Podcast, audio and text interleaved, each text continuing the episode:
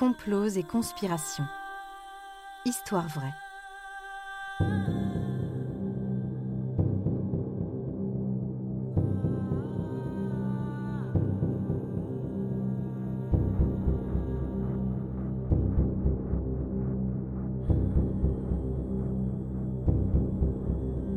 Un programme Studio Minuit. Idée originale John Mack. Musique David Rampillon. Narration Leilani Lémé. Enregistrement et montage Patrick Martinez-Bourna. Le Watergate.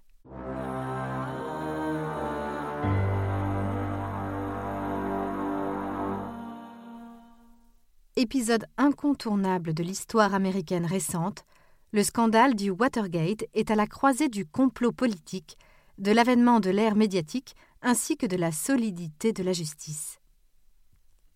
L'affaire conduira le président Nixon à la démission en 1974, deux ans après sa réélection, sous la pression d'une éventuelle destitution par le Congrès. Seul président des États-Unis à avoir démissionné de ses fonctions, Nixon est devenu un des symboles de la décennie 1970 et des bouleversements politiques, sociétaux et culturels qui ont eu lieu en Occident. Nixon incarne un parti républicain fort et fourbe. Ancien marine, sénateur, vice-président sous Eisenhower, il connaît une traversée du désert suite à sa défaite contre Kennedy en 1960 avant de revenir en 1968. Profitant d'un parti démocrate divisé, il s'impose en homme providentiel pour les républicains, se targuant de représenter la majorité silencieuse. Nixon est antipathique, critique ce qu'il considère être l'establishment de la côte Est, les journalistes, étudiants, démocrates, communistes, et globalement tout ce qui ne rentre pas dans l'électorat républicain. Lors de sa réélection en 1972, ses adversaires démocrates sont écartés au fil de révélations ou de sabotages, comme la lettre des canucks, exemple avant l'heure des fake news. Un an auparavant, il avait échoué à faire taire les Pentagon Papers, révélation du Washington Post sur la guerre du Vietnam, qui a obligé le Congrès à se prononcer en faveur de la liberté de la presse. C'est dans ce contexte sulfureux que le 17 juin 1972, un cambriolage échoue dans les bureaux du Parti démocrate à Washington, dans le fameux bâtiment Watergate. L'affaire ne provoque pas de grands émois au début, alors que les éléments sont troublants. Les cinq cambrioleurs possèdent du matériel d'écoute. L'un d'eux, James McCord, est un ancien du FBI et de la CIA et a un lien avec la campagne de Nixon.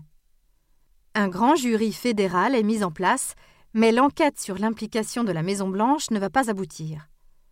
C'était sans compter sur l'obstination des journalistes Carl Bernstein et Bob Woodward du Washington Post, qui vont révéler un scandale d'État d'une terrible ampleur.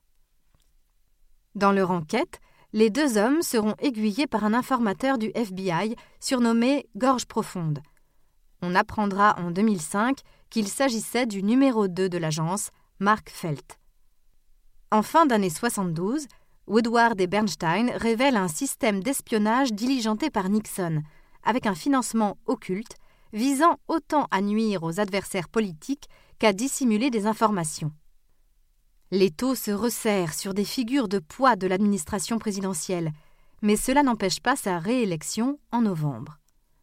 1973 et 1974 ne seront toutefois pas de tout repos pour Nixon et son exécutif.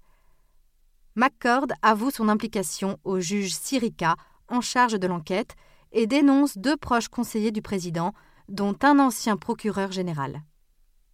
Les mois suivants, plusieurs collaborateurs sont discrédités, démissionnent ou sont inculpés, et le juge Sirica demande à ce que soient remis les enregistrements produits illégalement par cette conspiration. La retransmission à la télévision des séances de la commission sénatoriale sur le Watergate participe à la prise de conscience de l'opinion publique sur cette affaire. À l'été 1974, après l'échec d'ultime recours juridique et parce qu'arrive la menace d'une procédure exceptionnelle de destitution, le président Nixon démissionne, sans pour autant reconnaître pleinement sa culpabilité. Son successeur, le vice-président Gerald Ford, lui accordera une amnistie, le protégeant ainsi de poursuites. Mais sa carrière d'élu est terminée. Nixon donne des conférences, rédige ses mémoires et participe notamment à une série d'entretiens avec l'animateur David Frost, qui fut le plus grand succès de l'histoire de la télévision dans le genre. La branche conservatrice du Parti républicain va profiter des suites du Watergate pour prendre la main sur le parti, aboutissant à l'avènement de Ronald Reagan, élu en 1981. Au niveau sociétal, le scandale du Watergate est un véritable choc, dépassant le strict cadre politique. L'influence de l'affaire sur la culture américaine se traduit par exemple par l'essor du nouvel Hollywood dans les années 70, communément surnommé cinéma du complot ou cinéma paranoïaque.